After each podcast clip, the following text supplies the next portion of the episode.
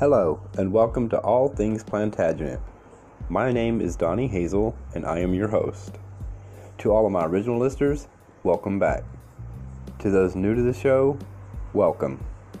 I am a storytelling historian with a great love for the Plantagenet dynasty, as I am a direct descendant to Geoffrey of Anjou via my paternal line on my grandmother Carter's side. I descend through Diana Skipwith, daughter of Sir Henry Skipwith and Amy Kemp. Diana married Captain Thomas Carter. They immigrated to the Americas in 1650, settling in Barford in Lancaster County, Virginia. So, with that said, please like and download the show as it helps other listeners learn about the show. If you wish to support this podcast, there is a link for you to do so, and it would be much appreciated as it would help with costs of maintaining the website www.allthingsplantagenet.com, where you can find the podcast as well as extra items for each episode you can read or download. You can also find great books and videos for sale as well. Feel free to also visit our Facebook page. A link is provided as well on the website. Okay, on to the episode.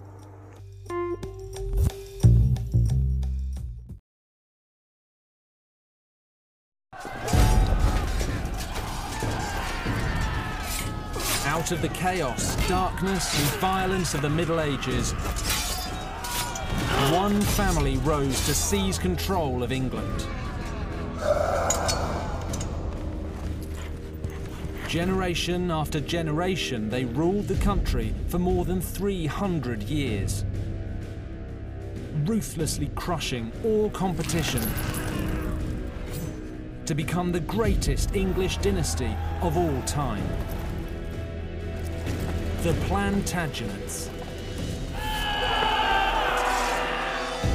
What I love about the Plantagenet story is that it's more shocking, more brutal, and more astonishing than anything you'll find in fiction.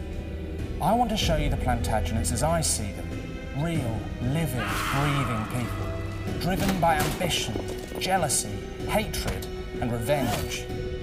These kings murdered, betrayed, and tyrannized their way to spectacular success. For better and for worse, the Plantagenets forged England as a nation. This time, a friendship that turns to hatred, plunging England into civil war and changing the monarchy forever.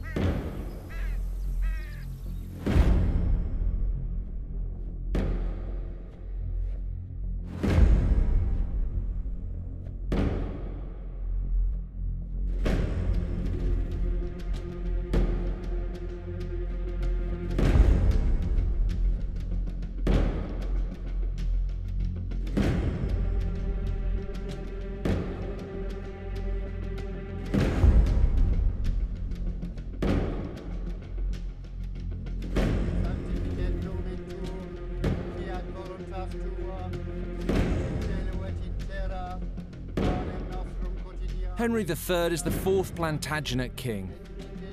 His grandfather, Henry II, ruled over more of France than the French king. But thanks to the incompetence of Henry III's dad, King John, most of those lands are gone. Henry dreams of getting them back. He's going to be a great Plantagenet king. To be a king in the Middle Ages, you've got to be tough and politically savvy. You need to fight wars and win, and the winning part's important. You need to dispense justice fairly and evenly, and above everything else, you need a boundless energy, the appetite to get up in the morning and rule. Unfortunately for England, Henry III lacks pretty much every one of those qualities. Henry's already had two goes at retaking his lost French lands. But Henry messed it up big time. Both times it ended in expensive defeat. The barons lost all confidence in the king. Now they've turned off the money supply. Which, of course, they can. Henry's completely hamstrung by Magna Carta. Today we think of it as a charter of human rights and the foundation of liberty. But to Henry, it's just a list of things he can't do. And top of that list is that he can't raise any new taxes without the barons' say so. Winning back his Plantagenet empire is going to cost Henry a bomb. But Magna Carta means the barons don't have to cough up.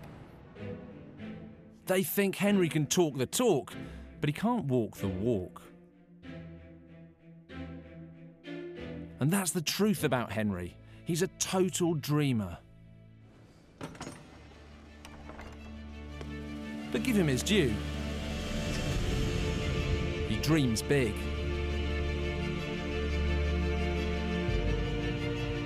This is Westminster Abbey. Henry builds it to restore some lost Plantagenet pride.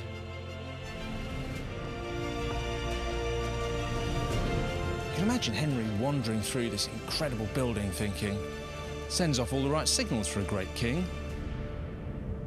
But as far as the barons are concerned, that's exactly what he's not. And Henry just isn't strong enough to take them on alone.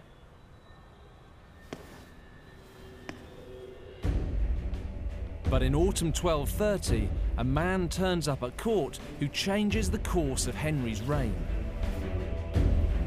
A minor French knight with big ambitions.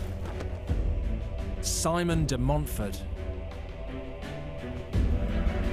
De Montfort doesn't do anything by halves. He wears a hair shirt under his clothes 24 7. It rakes his skin, a perpetual reminder to stay focused on God.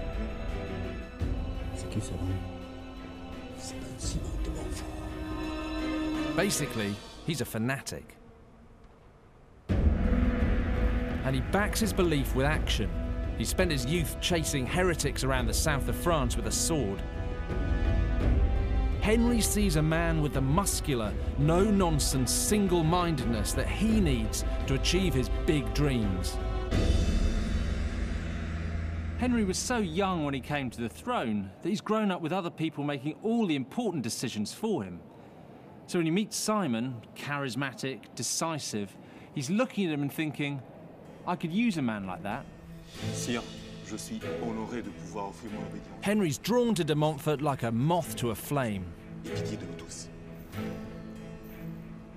But it's not just one sided, because Simon may be pious, but he's also very ambitious. And he's come to England looking for the lucrative title of Earl of Leicester, which he thinks belongs to his family. So he's looking at Henry and thinking exactly the same thing. I could use a man like that. Unsurprisingly, Henry and Simon quickly become best mates. Simon soon on the King's Council, basically his right hand man. He's even steward at the King's wedding. Simon de Montfort is on the way up.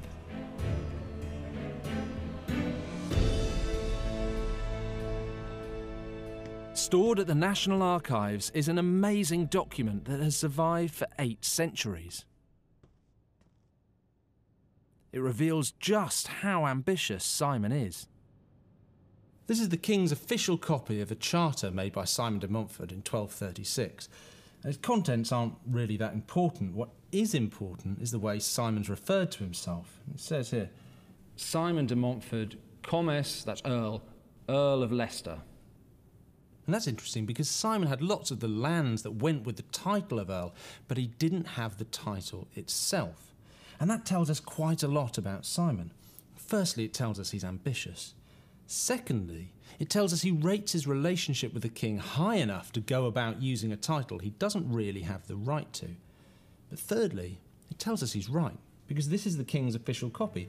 Henry's given it his sign off. So Simon might be cocky, but it's with very good reason.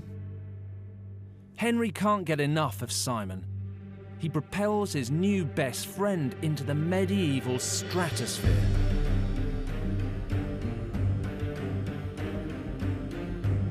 Simon marries Henry's sister Eleanor, the greatest catch in the kingdom.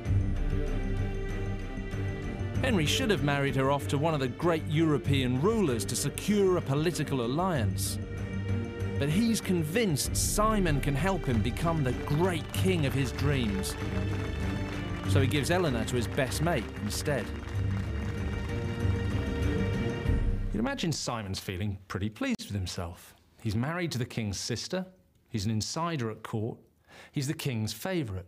Considering where he came from, he hasn't done too badly. But Simon's deal is not all it seems. Eleanor should have come with a massive dowry. Instead of giving it to his friend, Henry hangs on to the money and land for himself. This decision sows the seeds of catastrophe.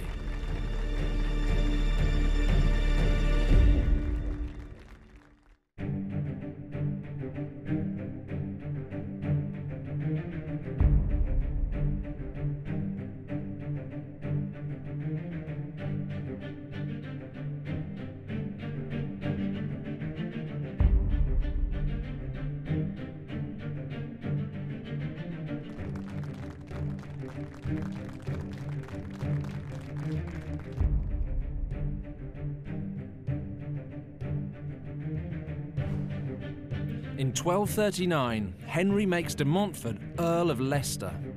Simon's now the king's brother in law, his chief advisor, and an English baron.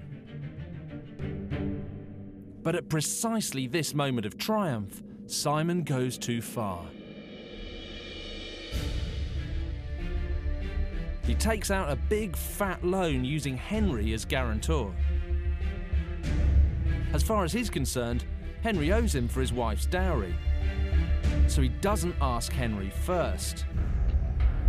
Big mistake.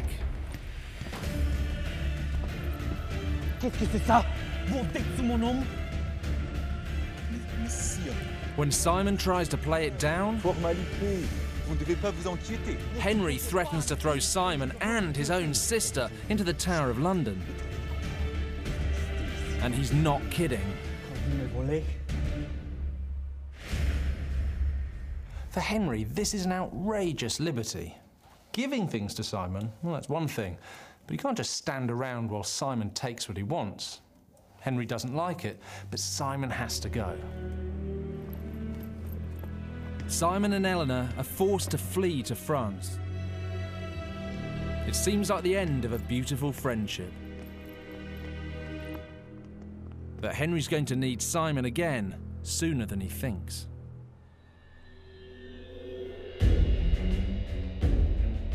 Just three years later, the king gets himself into big trouble. Henry's launched an attack here at Poitou in western France.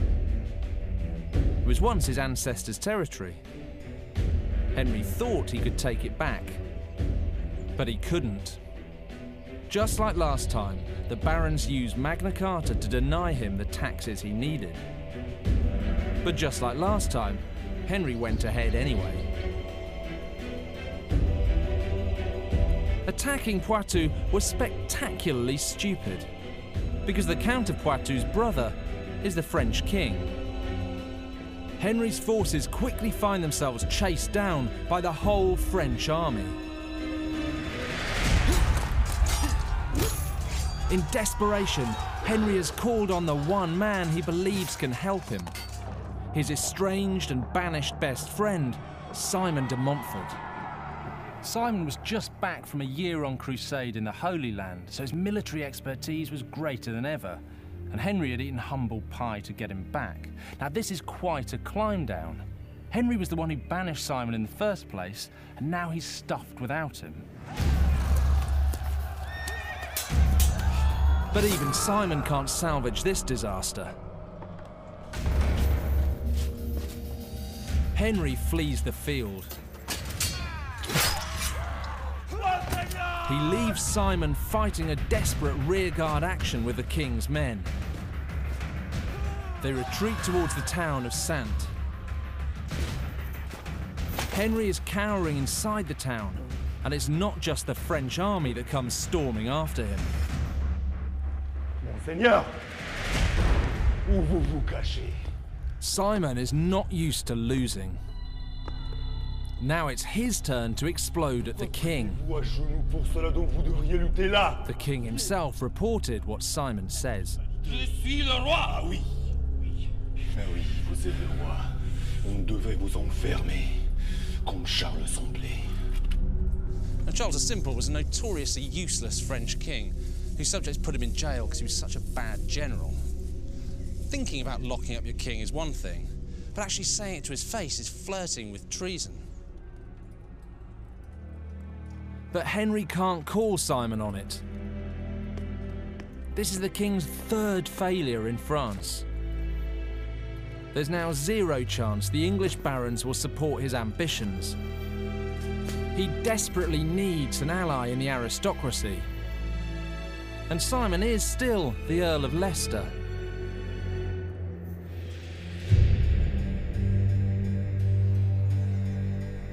So when they return to England, Henry eats more humble pie. He gives Simon this whacking great castle at Kenilworth. For five years, their friendship holds up. So when a foreign crisis pops up in 1247, the king turns to his best friend again. All Henry has left of the Plantagenet Empire in France is Gascony. But it's in chaos, with feuding nobles, a French king itching to invade, and its southern borders under attack. As ever, the barons won't let Henry raise taxes to sort it out. They think he'll just cock it up again. So Henry asks Simon to fix it for him. And he'll pay him later. Henry admires the fact that Simon will take the tough decisions he can't. That's why he sends him. Simon's a zero tolerance sort of guy. And true to form, he launches a vicious crackdown on the Gascon rebels, even cutting their vines, which in wine country is a terrible punishment. Bien sûr, mon frère. But while Simon's in Gascony, Henry finds himself drawn in by another powerful figure. William de Valence, the king's half brother, leader of a French family called the Lusignans. Henry starts giving them land and titles. In exchange, they supplant the English lords and begin to take control of the government for him. Finally, the king has some allies at home. Seems great, doesn't it? But it's not. The Lusignans were actually booted out of France because they're dangerous, ruthless, and pretty nasty. Henry's decision to give them so much power will tear the country apart. But right now, all he can see is that they make him feel like a powerful king. Now he doesn't need Simon de Montfort like he used to. When the Gascons complain about Simon's brutality, Henry hangs his old mate out to dry.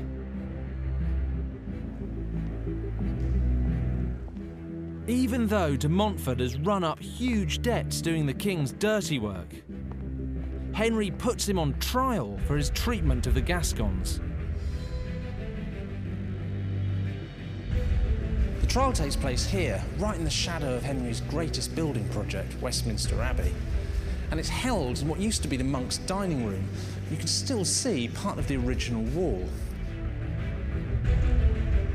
Now, if you'd been sitting on the other side of that in 1252, you'd have witnessed the end of the friendship of Simon de Montfort and Henry III. The case is held before the king and Simon's fellow barons. Simon is reeling that his friend has put him on trial. An all-out row kicks off between them. Qui pourrait croire que vous êtes même un chrétien Êtes-vous jamais allé à la confession Mais oui, bien sûr. Mais à quoi sert la confession sans la repentance et la rédemption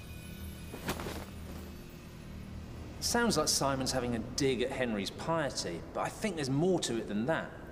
He certainly picked an analogy designed to hurt the king's feelings, but what he's really saying is, what's the point in confessing, admitting your mistakes, if you're going to do the same stupid things again afterwards? It's like you're useless, You know you're useless, but you don't want to do anything about it. And that sounds like Simon's really overstepping the mark again. But he's about to give Henry a brutal lesson in kingship. Vous trouvez l'accusé coupable ou non coupable Coupable. Simon has taken the political temperature in the room. The king hasn't.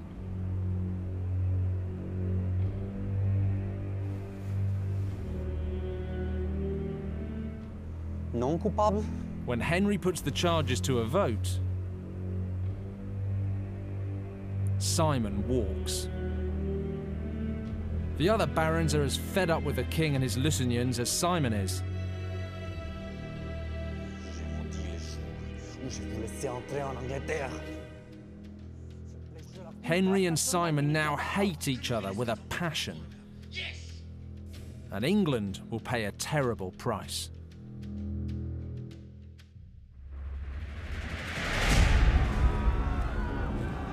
Henry sulks.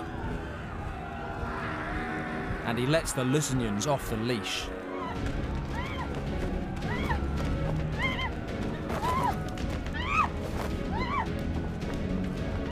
They start grabbing land and property in total violation of Magna Carta.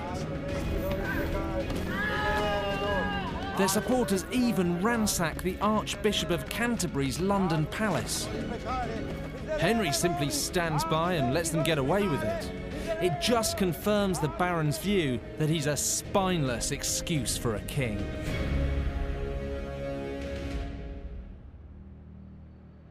And then in 1256, Henry does something quite extraordinary. It's spelt out in an astonishing 700 year old book here in the British Library. This is the chronicle of Matthew Paris, who was writing at the time of Henry III and had better access than anyone else to Henry and his court. And he writes that the king gave an order under the Regio Sigillo, the royal seal, that no brief, that's any official government document, could be used to cause injury aliqui fratri sui to any of his brothers, which includes the Lusignans. So Henry's saying the Lusignans can't be prosecuted. Effectively, they're above the law. And this is political dynamite. The barons are furious. In retaliation, they squeeze Henry's finances further. Henry's not in a very good place. He's lost the war with France, he's made a mess of Gascony, he's upset most of his barons, and he's broke. It's time to sort things out. So, what does he do? Does he kick out the Lusignans? Does he reassure his barons? Does he sort out Gascony? No, he decides to do something bold, something radical, something no one will expect. He decides to invade Sicily. It was actually the Pope's idea. He asked Henry to do it. But Henry jumps at the opportunity to take control of a wealthy country. This could help free him from the control of the English barons.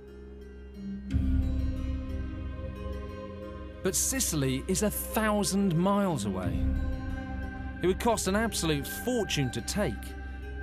Henry can't even hang on to his lands in France, so invading Sicily is a bonkers idea. And everyone can see it, except the king. Henry demands taxes from the English barons to fund the invasion. He thinks he can get away with it because De Valence's violent Lusignans support him. A group of barons come to London to put Henry back in his box, and it's his old friend Simon de Montfort leading the charge.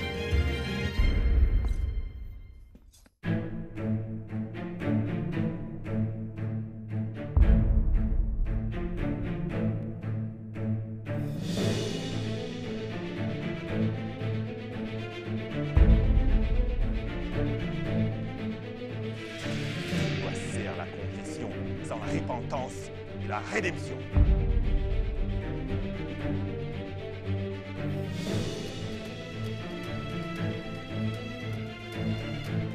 Simon de Montfort comes to London to bring King Henry III to heel. The king stitched him up over Gascony, Simon will never forgive him.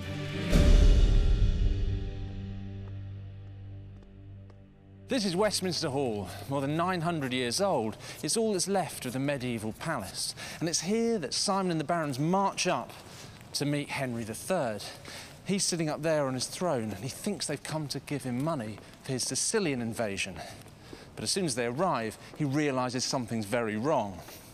Simon and the others might not have swords in their hands, but they're still done up in their battle armour. And Henry knows the tables are turned.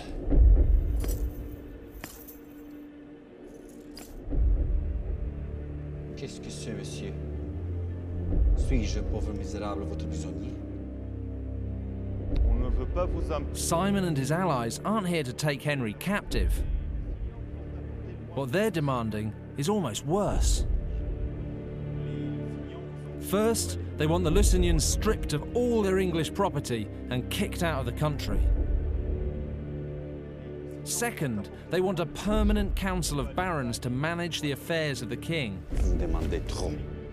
However, they want to phrase it, the reality is they're taking over. This is a nightmare for Henry. Simon and his mates are saying, not only are we not going to help you with Sicily, but you're such a disaster. We're going to take away pretty much all your power. They come armed because they're telling Henry, we're stronger than you. And they are. Henry's forced to agree to all their demands just to get out of the room. Très bien, enfant.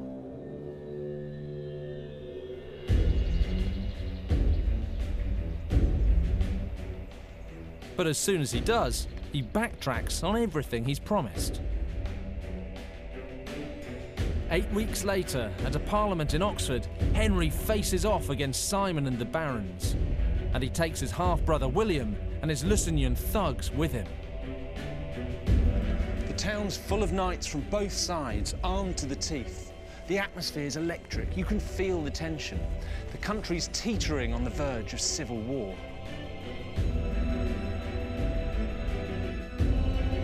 The hated Lusignans have no intention of giving up their castles and land. They think they can take on Simon de Montfort. The explosive meeting becomes known as the Mad Parliament. Simon directly threatens the king's half brother. Make no mistake, you will either give up your castles or you will lose your head. Is he bluffing or is Simon serious? Well, frankly, I wouldn't put it past him. This isn't some soft, wealthy English baron. This is a hard man, a crusader, a guy who's used to spilling blood. The Lusignans are no match for de Montfort, and they know it. They flee for their lives. Henry's resistance collapses. He has to accept all the Baron's demands.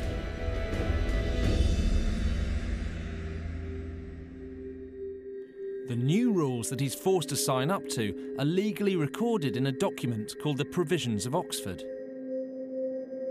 This is one of the most important documents in British history. Everyone thinks of Magna Carta as the great bill that limited king's power, but the provisions of Oxford are actually far more extreme. Henry spent his whole life railing against the restrictions of Magna Carta. The provisions of Oxford really give him something to complain about. Now we have them here copied in French into a chronicle from the time, and you can see a council of cans, that's 15 barons, will meet to manage the affairs of the kingdom. A parliament will meet tres three times a year, whether or not the king summoned it. Simon and the barons, essentially a parliament, can now make decisions on pretty much anything that happens in the kingdom, whether or not Henry likes it. He's become a rubber stamp. And if he breaks the provisions, the penalty is war. It's a seismic shift in political power away from the king. And it's the basis of our modern parliamentary system.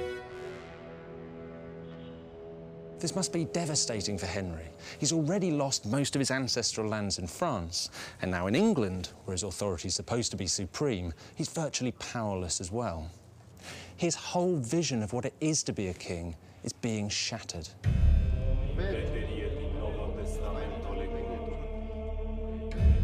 The barons demand that everyone swears an oath before God to abide by the provisions. Problem is, Henry and Simon's attitudes to the oath are poles apart. Everyone knows Plantagenet kings and their barons have a long history of breaking their oaths. But for Simon, once he's made a sacred oath with God, he's really boxed himself into a corner. Remember, this guy is a religious zealot.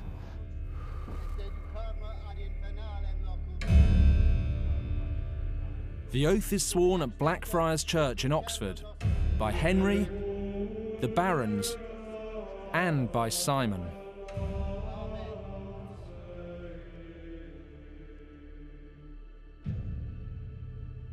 So after he makes the oath, he stays up half the night in prayer, he abstains from sex, and he's still wearing his hair shirt under his clothes. This is his treaty with God, and he's never going to break it. But he knows Henry will.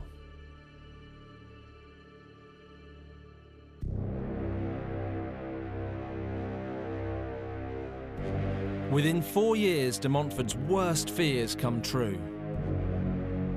Because Henry has sworn the oath knowing he'll break it. He brings back the Lusignans, and just like before, they do pretty much whatever they want. Henry's gambling the barons will turn a blind eye, because the alternative is civil war. And no one wants that, do they? It's a massive miscalculation by the king. One man is committed. Almost alone amongst those who've sworn it, Simon will keep the oath, whatever the cost. Simon raises an army from those barons who still believe in the provisions of Oxford.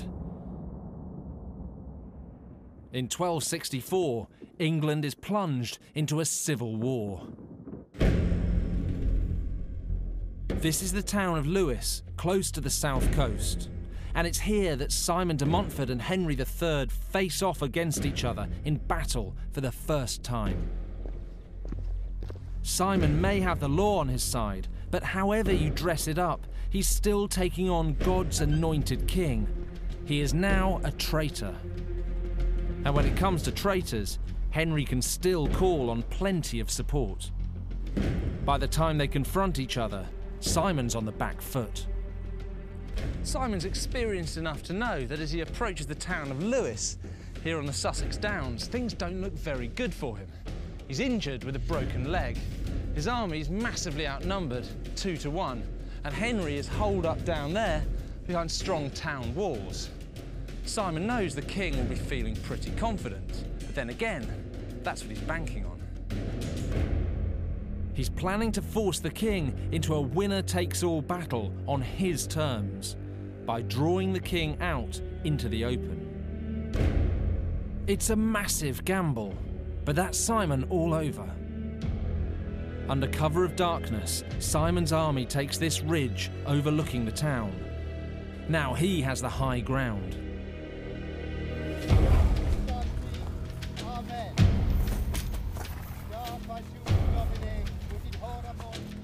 Early next morning, Simon's army prostrate themselves on the ground to be blessed by the bishops. In nomine Patris, Filii, Spiritus Sancti.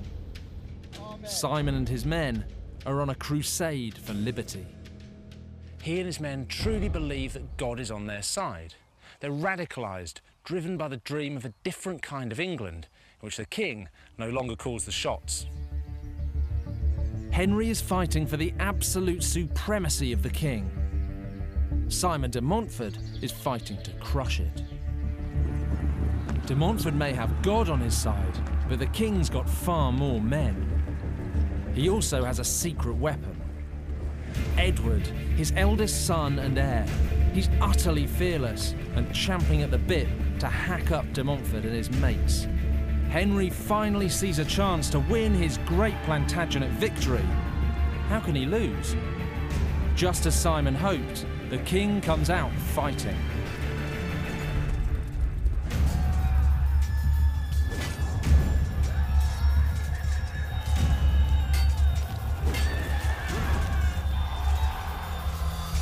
The battle was a complete disaster for the king. Henry's still a terrible general.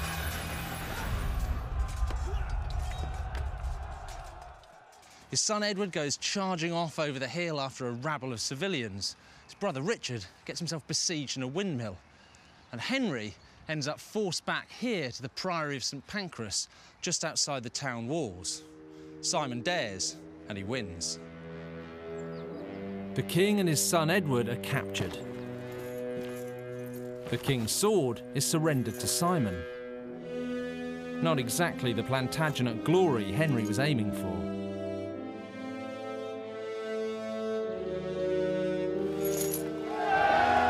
Simon de Montfort, once a minor French nobleman, now holds ultimate power in England. This is a revolution. Simon's taken an army to the field to seize the power of an anointed king. It's treason, and it's also an unforgivable betrayal of friendship.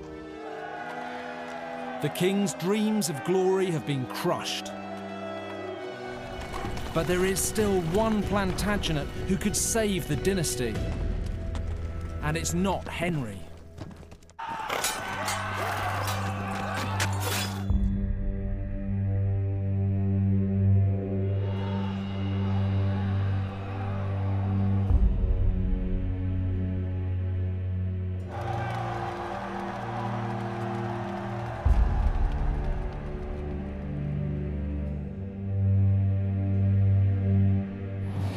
Aftermath of Lewes, Henry's in a desperate state. He's been humiliated in battle again.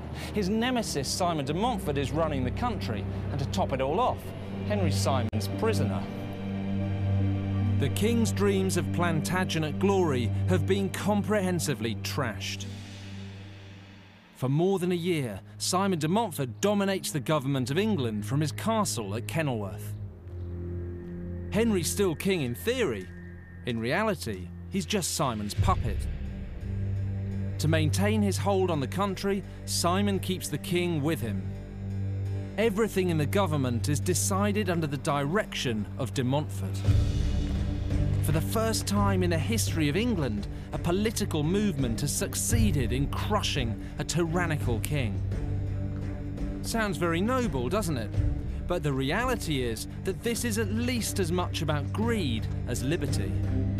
Simon may have set himself up as a man selflessly doing what's right for England, but actually there's a lot more going on. Even though he has this vast castle at Kenilworth, Simon's been brooding that the king shortchanged him on money and land. But now he has Henry just rubber stamping his decisions. It's an opportunity too good to miss. Simon decides to take what he believes he's owed. De Montfort takes money and land for himself and his family. And by keeping the king close to him, Simon thinks he's got everything under control. It's a fatal error of judgment.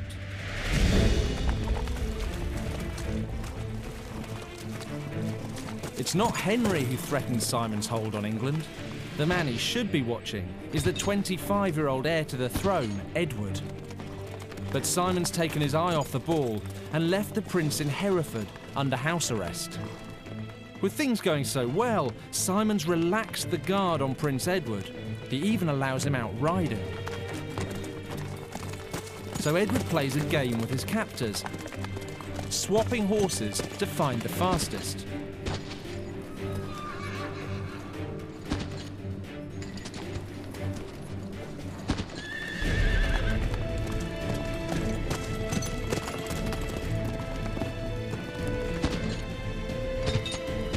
They think it's all great fun, until he finds the fastest horse.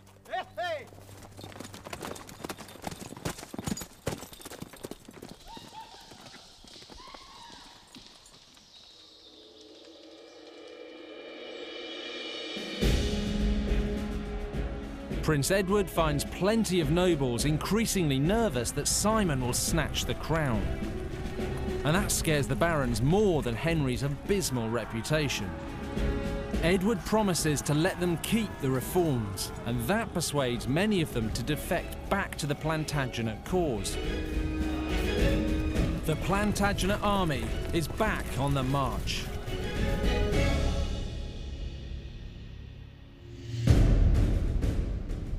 The end game in the 25 year grudge match between the former best friends, Henry III and Simon de Montfort, takes place here in Worcestershire.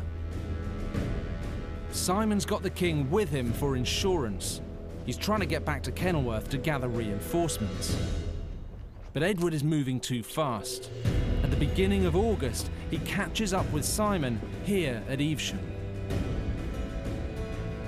From the top of the old Abbey Tower, Simon sees the Plantagenet army approaching in the distance. He's pinned down and outnumbered. De Montfort realises that if Edward's men free Henry, the game is up. So Simon disguises the king in one of his own uniforms. If he goes down, he's taking Henry with him. He doesn't wait for the Plantagenets to come for him. Simon attacks first. This is Simon the Crusader. Last time the odds were stacked against him, he dared and won. So this time he dares again. He can't help it. It's what he's good at. Simon's army charges out in a single wedge, hoping to punch through enemy ranks. They race up through the centre of Evesham to the fields overlooking the town where the Plantagenet soldiers are lined up. Simon gambles that because he's got the king with him, the Plantagenet army will be too cautious to attack. But Simon's as wrong as you get. This time, the armies rallied behind the king's son, Edward, and they're out for bloody revenge. The two armies meet here in the fields outside Evesham.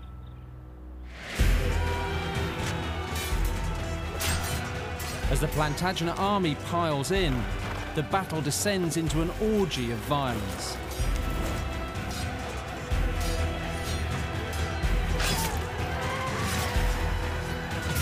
The Royalists cut down 4,000 of the rebels. The battlefield and streets of Evesham are piled high with their corpses. More than 30 of Simon's knights are slaughtered. But there is only one way to end the rebellion for good. Edward sends a 12 knight hit squad onto the battlefield with one mission find and kill Simon de Montfort.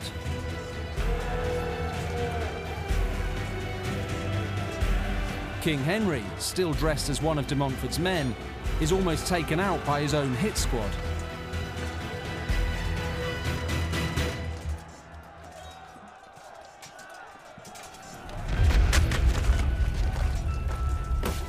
Simon, already badly wounded by a lance, is not so lucky.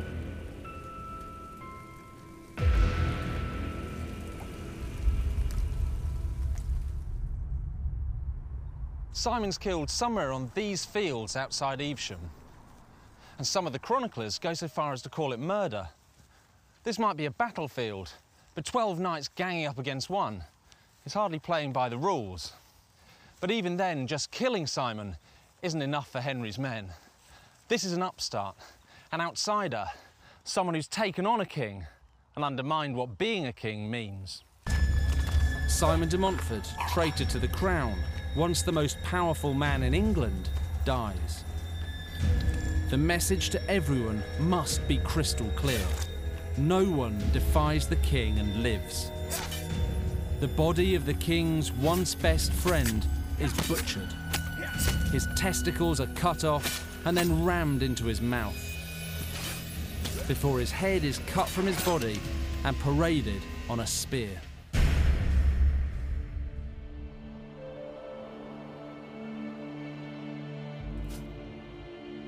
Henry finally has his moment of Plantagenet glory. But in truth, it's his son Edward who delivers it.